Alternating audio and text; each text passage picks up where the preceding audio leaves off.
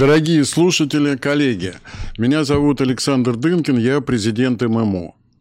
А сегодня мы начинаем выпуск цикла подкастов, который мы решили назвать «Лабораторией ИМЭМО» или ИМЭМО Lab. Лаборатория, потому что исследователи института будут делиться своими размышлениями, выводами еще до того, как они увидят свет в научных изданиях или будут так или иначе опубликованы в публичном пространстве. А поскольку мы видим ММО как think tank, а не talk tank, будем стремиться к постановке больших международных проблем, обсуждению долгосрочных трендов мировой политике, безопасности и экономике. В качестве первой темы мы выбрали отношения а в треугольнике Россия, Китай, Индия. Очевидно, что каждая из этих держав оказывает мощное влияние на международные процессы, особенно на динамику Евразии. Нет необходимости утверждать в том, что взаимодействие между этими тремя крупными странами оказывает еще большее влияние на многие глобальные процессы. А со мной в студии сегодня лучшие, с моей точки зрения, эксперты по Китаю и Индии Александр Ломанов, замдиректора ММО и руководитель группы Южной Азии и региона Индийского океана Алексей Куприянов. Академик Примаков еще в 1998 году сформулировал РИК как аббревиатуру трех стран совпадающими во многом интересами, оказывающих возрастающее влияние в мире. Это произошло в Дели во время его блиц-визита в Индию и Китай на фоне отказа Запада от сотрудничества с Москвой после дефолта 1998 года. Доктор Генри Киссинджер а, по другому поводу сформулировал понятие треугольника США, СССР, Китай – его вывод состоял в том, что в выгодном положении оказывается та держава, чьи отношения с каждой из двух других вершин треугольника лучше, чем у этих вершин между собой. И такой простой достаточно подход, он оправдался в 70-е годы прошлого века. Поэтому мой первый вопрос к моим дорогим участникам – по вашему мнению, применима ли формула Киссинджера к треугольнику РИК России, Индия, Китай в 2022 году? Если да, то в какой степени? Кто может претендовать сегодня на выгодное положение? Москва, Дели или Пекин? Можем ли мы ожидать, что вот этот баланс изменится в обозримом будущем? Прошу вас. Первое, что приходит в голову, это разница эпох, в которую появились эти концепции. Все-таки в формуле Киссинджера было намного более заметно внутреннее противостояние, внутренняя напряженность между полюсами этого треугольника, когда каждый хотел перетянуть кого-то на свою сторону. И инициатива Евгения Максимовича Примакова была как раз для того, чтобы создать э, такой коллективный полюс многополярности, который мог бы как-то участвовать в э, конструировании нового мира, быть сплоченным и сплоченным как единая единица для противостояния западному миру, для того, чтобы уравновесить влияние Соединенных Штатов. Но если посмотреть отвлеченно и анализировать этот э, треугольник как таковой, то, пожалуй, самое выгодное положение получается у, с точки зрения геополитики у Индии. Китай э, вовлечен в очень сильное геополитическое противостояние с Западом, и его былое экономическое сближение с Западом теперь превращается в э, серьезную обузу. Э, Москва после февраля 2022 года также находится в очень сложных и непростых отношениях с Западом. Индия, которая способна дружить и с Москвой, и в какой-то мере с Пекином, и с западным миром, получают возможность э, использовать максимум от контактов как внутри треугольника, так и за его пределами.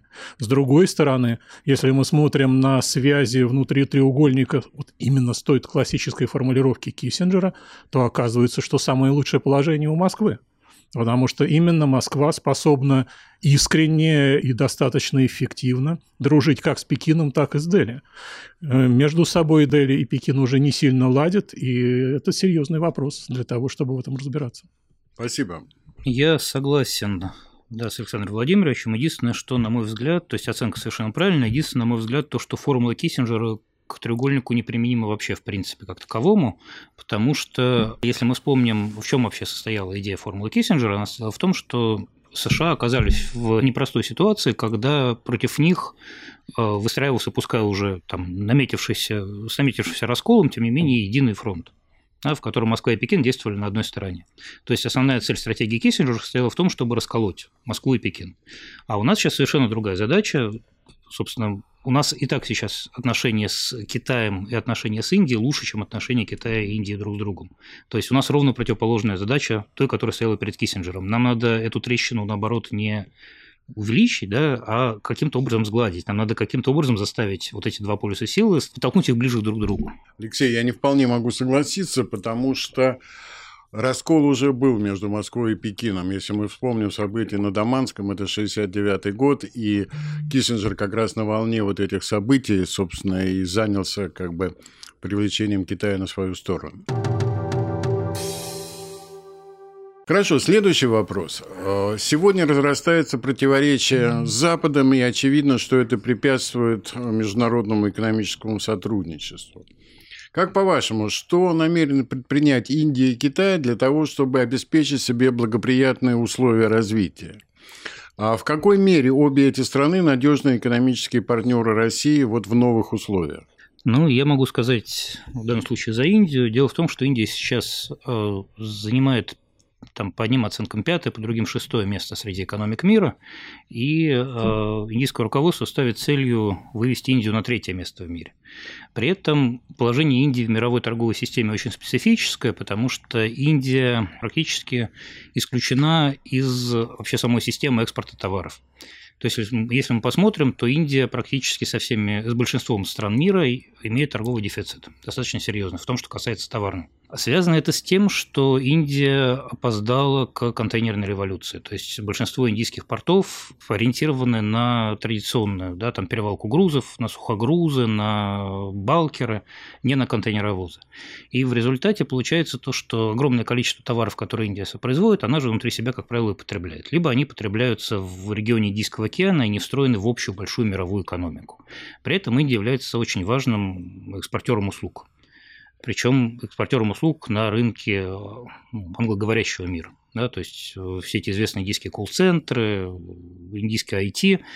Таким образом, перед Индией стоит важная задача осуществить структурную реформу своей экономики, обеспечить массовую переподготовку кадров, огромное число новых рабочих мест и обеспечить новый промышленный рывок. То есть на это направлена в том числе программа Make in India. При этом для того, чтобы это сделать, требуется провести на самом деле вложить колоссальные деньги в реорганизацию инфраструктуры страны, в новую систему подготовки, и э, Индия рассматривает э, в качестве возможности начало конфликта между Китаем и Западом.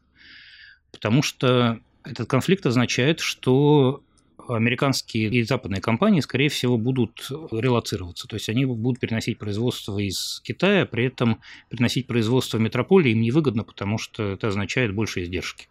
И тут появляется Индия, страна с англоговорящим населением, низкими зарплатами, а, предоставляющая свои перспективные площадки. То есть для этого необходимо просто встроиться вот в эти вот а, новые цепочки производства, которые пойдут в обход Китая.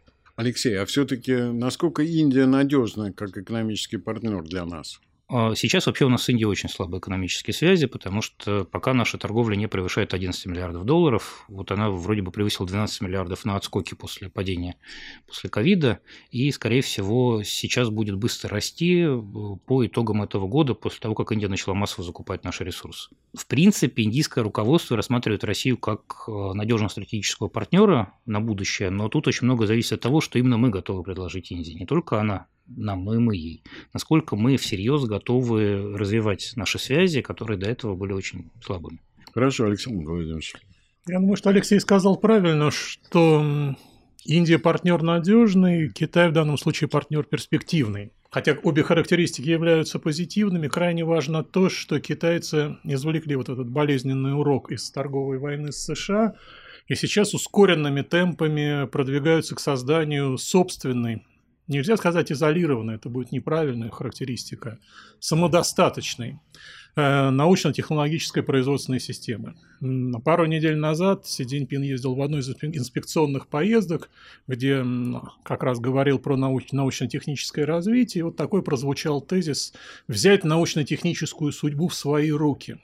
Вот, э, в сложившейся ситуации для России нужен партнер э, научно-технологическая, производственная, в том числе компонентная, элементная и прочая судьба, которого находится исключительно в его руках. Это произойдет не завтра, понятно сразу же. Китай станет центром научно-технической мощи в том случае, если все будет развиваться по китайским планам, где-то примерно к концу нашего десятилетия. То есть понятно, что Россия не сможет воспользоваться этим уже завтра, поскольку это произойдет не завтра, но в случае сохранения вот тех же конструктивных политических связей, которые мы имеем сегодня, к концу десятилетия у России будет партнер, который будет в состоянии предоставить практически все изделия, все технологии, все компоненты, которые до того Россия получала с Запада. Мы все с вами знаем итоги Мадридского саммита НАТО. Мы знаем, что США открыто называют Россию и Китай своими соперниками. А наши отношения с Вашингтоном ухудшились до опасной черты, а в китайско-американских связях становится все больше элементов, напоминающих о старой холодной войне. Вместе с тем, недавно Байден предложил снизить таможенные тарифы на китайский импорт потребительских товаров, надеясь, что это поможет обуздать слишком высокие темпы инфляции в Соединенных Штатах первой холодной э, войне между СССР и США практически не было экономических отношений. Сегодня товарооборот США и ЕС примерно полтора триллиона долларов. Вот такие глубокие экономические связи Китая, как это модифицирует холодную войну 2.0? Я думаю, что, по крайней мере, для Китая он делает эту холодную войну очень нервной, очень неуютный и требующий гораздо большего напряжения интеллектуальных сил, чем это было во время прошлой э, холодной войны, прежде всего потому, что Китай, конечно же, не был готов полностью к тому, что все это произойдет. Надежда на то, что торговлю сближает, что глобализация необратима, что мир становится единым и плоским. Сейчас эти надежды, понятно, сильно пошатнулись. Они уже не способствуют китайскому оптимизму в отношении развития связи с Западом. Поэтому, с одной стороны, Байден что-то обещает, но фактически же ничего не предпринимает. Да, Запад очень сильно давит на Китай с тем, чтобы Китай присоединился к антироссийским санкциям, а, для того, чтобы Китай встал на сторону Запада, но абсолютно показательно то, что Запад не предлагает ничего, за исключением некой абстрактной формулировки, что ну если вы отвернетесь от России, тогда, наверное, мы вас больше будем уважать. Китайцы к этому, к подобным формулировкам не чувствительны, а им хочется не столько, хотя уважение, популярность и любовь, конечно, нужны всем, но китайцы сразу же спрашивают, а во что это трансформируется в сфере экономики, в сфере торговли, э, в сфере доступа к высоким технологиям, а Китай в этом очень заинтересован, в том, чтобы сохранить свой доступ к западным высоким технологиям. И оказывается, что ничего. Поэтому для Китая появился новые поводы для волнений. А что будет, если вдруг на Китай обрушатся санкции, сопоставимые с антироссийскими санкциями? Это огромные деньги, вложенные в американские казначейские обязательства, намного больше, чем вложила когда-то, чем когда-то Россия разместила на Западе. И, в принципе, э, Китай может пока что маневрировать только в сфере гражданской авиации. Вот сейчас Китай наказывает фирму Boeing, размещая огромные заказы у Аэробуса э, с тем, чтобы продемонстрировать свое недовольство западной политикой, но в случае консолидированных санкций он окажется без запчастей и обслуживания как Боингом, так и Аэробусом. Поэтому именно поэтому главная новость для Китая – это первый полет э, их среднемагистрального самолета Си-919, который они будут ускоренно запускать производство именно потому, что у Китая сейчас ну, скажем, это вторая волна осознания. Первая волна осознания – это Трамп, который пнул Китай достаточно больно и заставил заняться ускоренным развитием собственных технологий. И вторая волна осознания – это последствия антироссийских санкций Запада. Китай их примерил на себя и понял, что если он встретится с таким же ударом, то он может и не устоять, поэтому Китай будет укреплять себя еще сильнее. Вопрос про Индию. Мы знаем, что Соединенные Штаты ускоренно создают различные сетевые объединения в Тихоокеанской Азии. А как влияют эти тенденции на взаимодействие в рамках РИК? Учитывая, что Индия является участником КВАД, само существование которого вызывает озабоченности как в Москве, так и в Пекине. Вообще Индия участвует во всех форматах, инициированных противоположными полюсами биполярного мироустройства. Можем ли мы утверждать, что Индия выигрывает от противостояния Востока и Запада? Ну, для начала я бы сказал то, что Индия сама является частью Востока, то есть нельзя сказать, что она находится где-то вот между Востоком и Западом. И вот такое позиционирование Индии как не части Востока как раз вызывает в индийском истеблишменте очень большие протесты, потому что а, индийцы обвиняют китайцев в том, что те пытаются реализовать формулу многополярный мир, однополярная Азия. То есть, да, Индия сама представляет себя не меньшую часть Востока, не меньшего игрока, скажем так, за Восток, и требует себе уважения. Что касается э, форматов взаимодействия, ну, плохо, конечно, все это влияет на взаимоотношения между Индией и Китаем, и не очень хорошо между Индией и Россией, потому что, конечно, Индия э, участвует в квот, чего греха таить, изначально именно для того, чтобы сдерживать Китай. Другое дело, что индийцы очень осторожны в том, что касается, скажем так, уровня участия и развитие этих форматов. Потому что когда квот начал превращаться в резко антикитайский блок, каким его изначально видели Соединенные Штаты, индийцы отыграли назад. То есть, э, судя по последнему саммиту квот, индийцы все больше пытаются насытить его не а, антикитайским содержанием, в смысле сдерживания да, Пекина, то есть, чтобы не втягиваться в прямое противостояние с Китаем, а пытаются сделать из квот такой институт, да, такой вот неформальный блок, э, который бы занимался всем хорошим и боролся со всем плохим. То есть, например, помогал бы регионам, которые пострадали от различных цунами, э, помогал бы реализации ковидной дипломатии, и все в том же духе. То есть, я думаю, что именно это привело к тому, что Соединенные Штаты, например, вынуждены были искать другие альтернативные форматы уже без участия Индии, и в том числе создавать ОКУС потому что с Индией создать что-то подобное Окусу не получится. Индия всегда преследует собственные интересы и никогда не следует в чем-либо фарватере. Недавно возник еще один формат PBP. Что вы про это думаете? Ну, индийцы сказали, что они посмотрят, скажем так. То есть ровно до тех пор, пока в рамках этого формата не будет происходить активного сдерживания Китая, и он будет способствовать экономическому развитию Индии, индийцы будут в нем участвовать как только этот формат начнет заворачивать куда-то в сторону под прямого открытого сдерживания Китая, индийцы, скорее всего, попытаются развернуть его в обратную сторону. Спасибо. А вопрос такой немного абстрактный. Если вернуться к дипломатическому наследию Киссинджера, то э, мы знаем из истории международных отношений, что США могут решить попытаться изменить глобальный баланс в свою пользу с помощью некой сделки века, которая сопоставима с договоренностью в свое время Никсона и Мао 1972 года. Как вы думаете, вот если среди стран РИК явный кандидат на роль возможного партнера Америки в этой гипотетической сделке? Ну, еще в прошлом, позапрошлом году мы могли видеть, как американцы прикладывают огромные усилия для того, чтобы перетянуть на свою сторону Россию. Почему это была неудачная копия той сделки? Потому что американцы не предлагали ничего позитивного, а в основном пытались внести раскол. Ну и мы видим массу статей, опубликованных в прошлые годы, как поссорить Россию и Китай, как добиться того, чтобы российская политическая элита прониклась фобиями, там, боялась сильного Китая, могущественного Китая, агрессивного Китая и так далее. Но после событий 22 года эта стратегия стала абсолютно бессмысленной.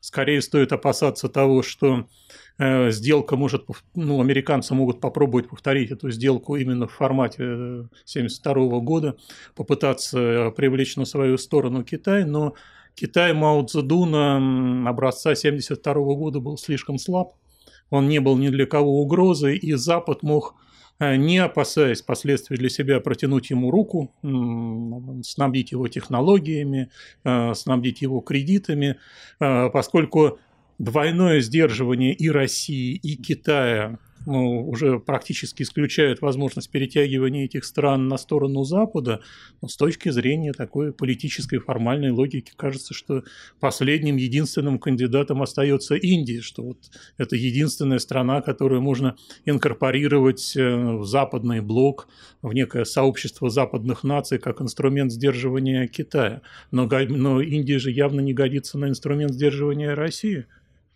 В принципе, да, она, честно говоря, и не особо годится на инструмент сдерживания Китая тоже, потому что индийцы э, очень хорошо понимают, чего от них хочет Запад. То есть они не питают никаких иллюзий в отношении планов Соединенных Штатов, я имею в виду индийское политическое руководство, прекрасно понимают, э, для чего Запад накачивает Индию технологиями, оружием и пытается каким-то образом инкорпорировать свои форматы.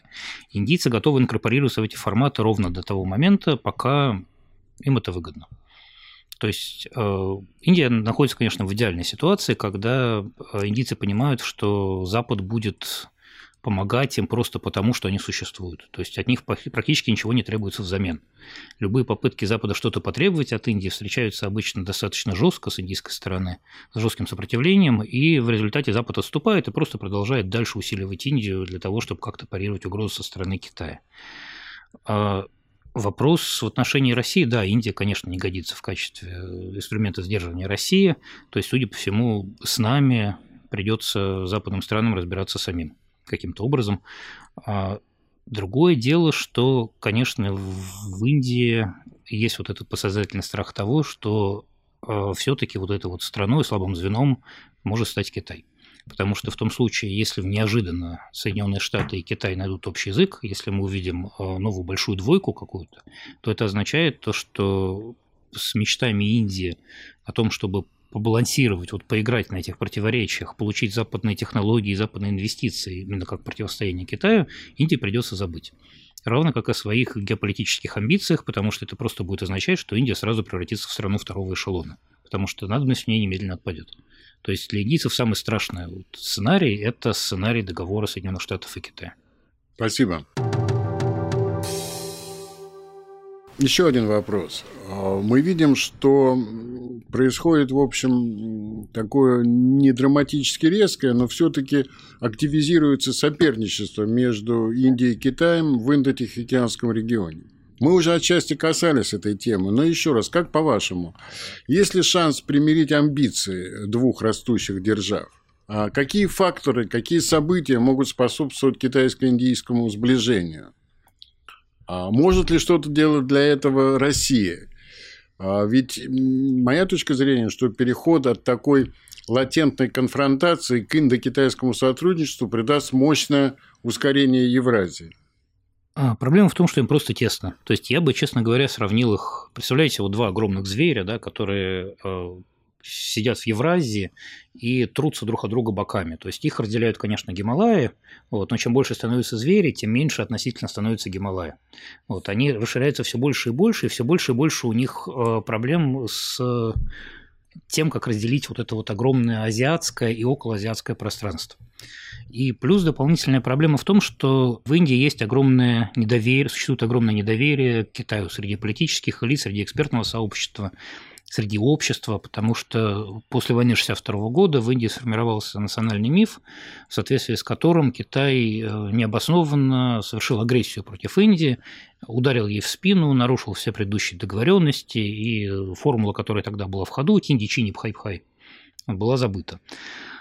Я не буду оценивать, да, насколько этот национальный миф правдив, насколько неправдив, но надо понимать, что он в огромной степени воздействует на умы индийских экспертов и индийских политиков. Можно ли каким-то образом разрешить эту проблему? В общем, наверное, да.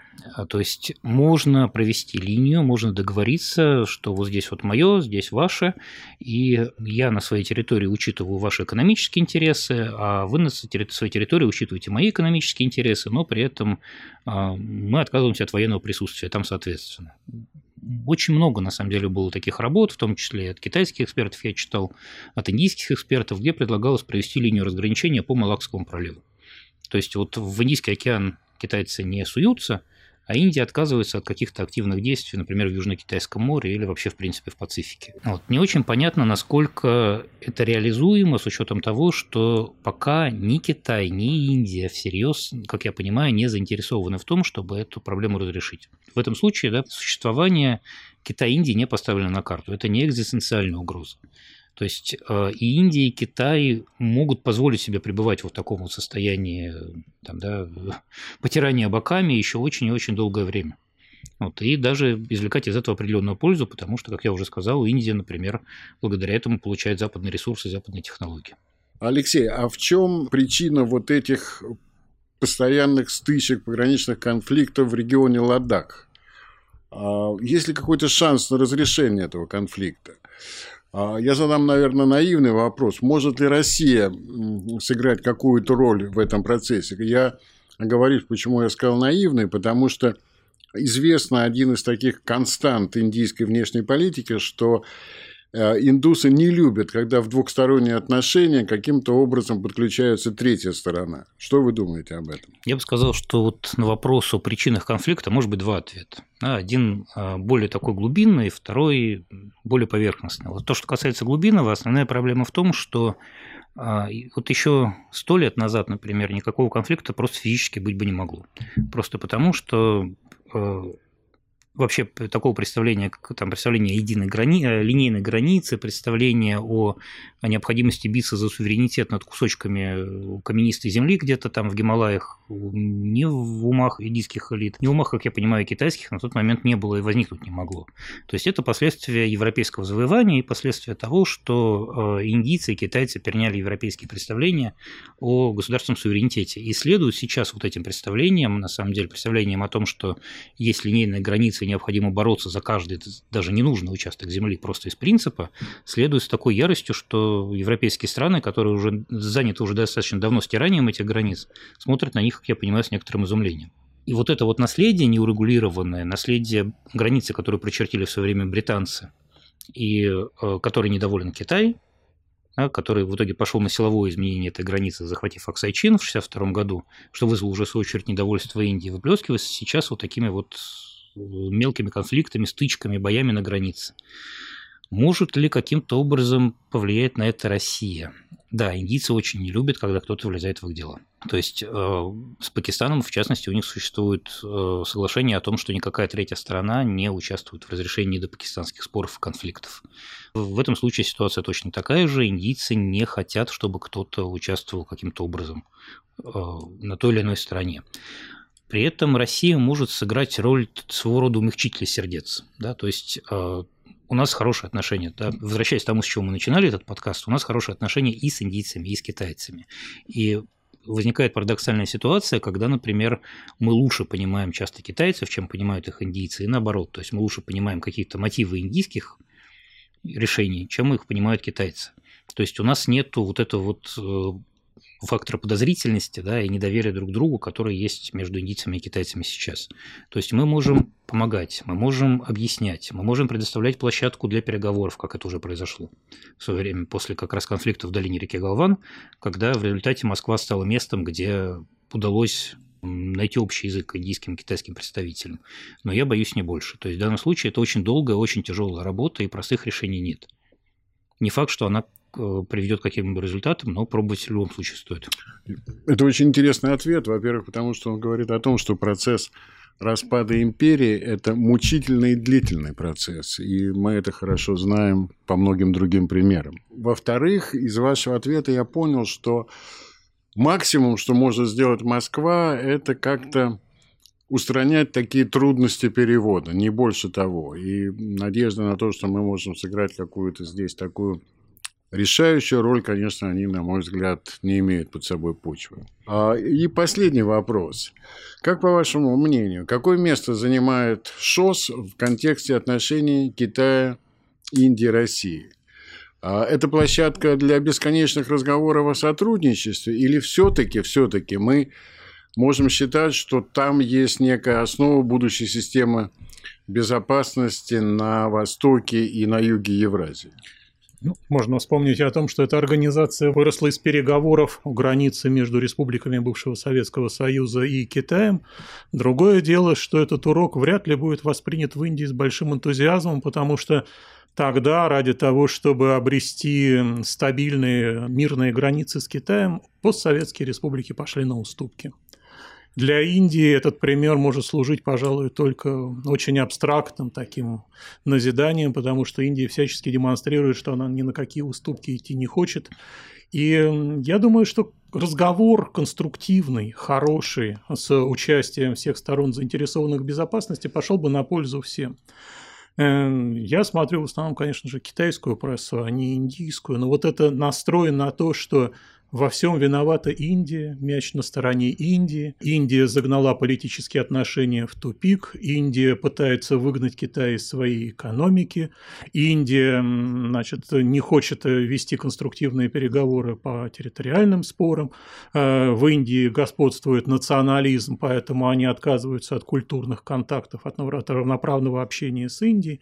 Поэтому я думаю, что все площадки, на которых Китай и Индия смогут разговаривать, не будучи подзуживаемыми западными партнерами, потому что каждый раз, что мы берем, американец выступает на какой-то конференции, говорит, ой, говорит, ужас-то какой, мы все со спутников видим, китайская агрессия у вас на пороге, значит, происходит страшное, вот лучшее, что может сказать Россия, это не изображать вот это американское заламывание рук, ах, какой ужас творится на ваших границах между Индией и Китаем. Помогать договариваться, помогать разговаривать. И, наверное, как наша более узкая и приземленная миссия ученых, это влияние крупных азиатских национализмов на политику этих стран. Тема нам незнакомая, точно так же, как тогда полвека назад были изумлены американцы, когда они увидели, что два коммунистических гиганта, Советский Союз и Китай, готовы просто зайти, сойтись в, смертной, в смертельной схватке. Вот теперь та же самая проблема. Все говорят, это стало банальностью. Си Цзиньпин националист-популист, Моди националист-популист. А что это значит? какие за этим кроются социальные процессы, культурные процессы, поиски идентичности. Вот Россия как страна, ну, скажем так, европейская, но все-таки не тотально западной цивилизации, она может быть скорее посредником в таком культурном взаимопонимании, не в каких-то пошлых вот этих обменах там гастролями, э, ансамблями и так далее, а в поисках современного осознания наших идентичностей, вот всех наших стран, России в первую очередь, Индии, Китая, с тем, чтобы становилось меньше фобий и меньше недопониманий. Да, я абсолютно согласен. Я просто, на самом деле, в данном случае я оптимист. Да, я, что называется, пессимист в краткосрочной перспективе, а оптимист долгосрочный, потому что Индия и Китай существуют бок о бок 5000 лет, на самом деле. И их э, культурные обмены уровень культурного обмена еще в свое время был колоссальный и остается колоссальным, потому что как бы, например, плохо не развивались отношения Китая и Индии, в какой-то момент китайские паломники в любом случае посещают буддийские центры в Индии, и в Китае все равно популярна йога на самом деле, которая там завоевывала все больше и больше и больше сторонников. Да, и ни одна из стран не рассматривает всерьез какой-то большой конфликт, то есть да, ядерную войну друг с другом, и в Пекине, и в Нью-Дели понимают, что даже если какой-то конфликт произойдет, этот конфликт будет исключительно локальным, исключительно пограничным, то есть он никогда не станет экзистенциальным, не превратится в борьбу не на жизнь, а на смерть. По крайней мере, в Нью-Дели твердо знают, что вот они 5000 лет жили бок о бок с Китаем, и, скорее всего, столько же еще будут жить. Поэтому с Китаем не надо портить отношения полностью, не надо с ним рвать, не надо делать ставку на расчленение Китая, потому что Китай, как показывает практика, соберется потом обратно, и отношения будут восстанавливать очень и очень-очень сложно. Что касается ШОС, то тут просто дело в том, что к самому ШОС может быть два подхода. Да? Может быть подход как к реально работающей организации без проблем, без чего бы то ни было, да, вот как площадки для такого вот функционирующего диалога с четко проработанными инструментами этого диалога. А может быть подход как к, действительно к некой основе вот этой будущей системы безопасности. Вы какой подход разделяете? Ну, тут вопрос какой, на самом деле, какой разделяю, не вопрос даже какой разделяю, а вопрос какой работает. Потому что первый, честно говоря, я вижу, что работает очень плохо. Потому что после прихода Индии и Пакистана в ШОС, ШОС исчез вот этот пресловутый шанхайский дух, о котором столько говорили. Потому что очень сложно этот дух воспринимать и в нем вести переговоры, когда, например, Индия обвиняет Пакистан в том, что тот засылает подготовленных боевиков к ней в Кашмир, а Пакистан обвиняет Индию в том, что та поддерживает сепаратизм в Балужистане. Согласно идее ШОС, э, спецслужбы должны вести, этих стран должны вести друг с другом постоянный э, диалог и при этом, в общем, ничего друг от друга возможности не скрывать. То есть работать вместе. Ну, как здесь можно работать вместе? Соответственно, нам остается только вторая платформа. Это платформа надежды на то, что это долгий-долгий мучительный диалог, мучительный разговор с проблемами, с, с задержками, с паузами. Рано или поздно все-таки позволит вернуть шанхайский дух в работу организации. Спасибо. А, мне очень понравились ваши ответы, потому что часто в такой, скажем, англосаксонской литературе бытует такое мнение, что Э, Индия и Китай похожи тем, что внутриполитические процессы очень мало влияют на внешнюю политику. Но мне доводилось считать, что, скажем, внешняя политика Индии формируется Моди и отчасти министром иностранных дел доктором Джай Шанкаром, который посещал наш институт в прошлом году, а что вот общественные процессы не влияют. Ваши ответы оба ваши ответа, они как бы отчасти опровергают эту точку зрения. Они говорят о том, что некий опыт, некая культурная идентичность этих двух стран, она каким-то образом где-то тормозит, а где-то ускоряет какие-то события во внешней политике. Ну, в свое время еще Бродель, помните, писал про то, что есть три разных времени, да, есть очень долгое время, есть время среднесрочное, есть время краткосрочное.